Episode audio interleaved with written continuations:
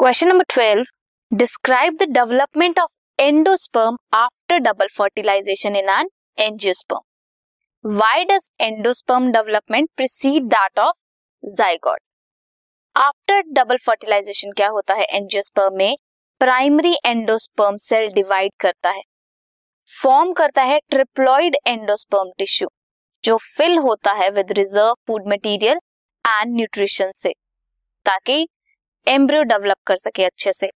In most common type of endosperm development primary endosperm nucleus undergo successive division nuclear division करते हैं। Primary endosperm nucleus में nuclear division होता है that give rise to free nuclear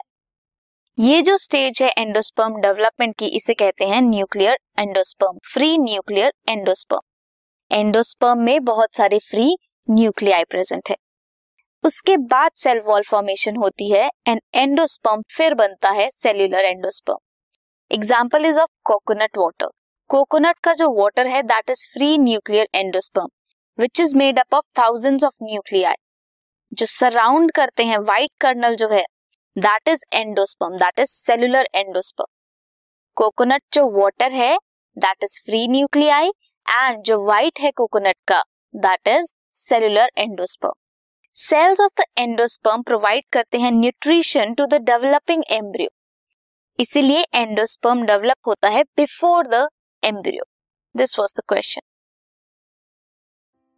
this podcast is brought you by hub hopper Shiksha Abhiyan अगर आपको ये podcast पसंद आया तो प्लीज़ लाइक शेयर और सब्सक्राइब करें और वीडियो क्लासेस के लिए शिक्षा अभियान के यूट्यूब चैनल पर जाएँ।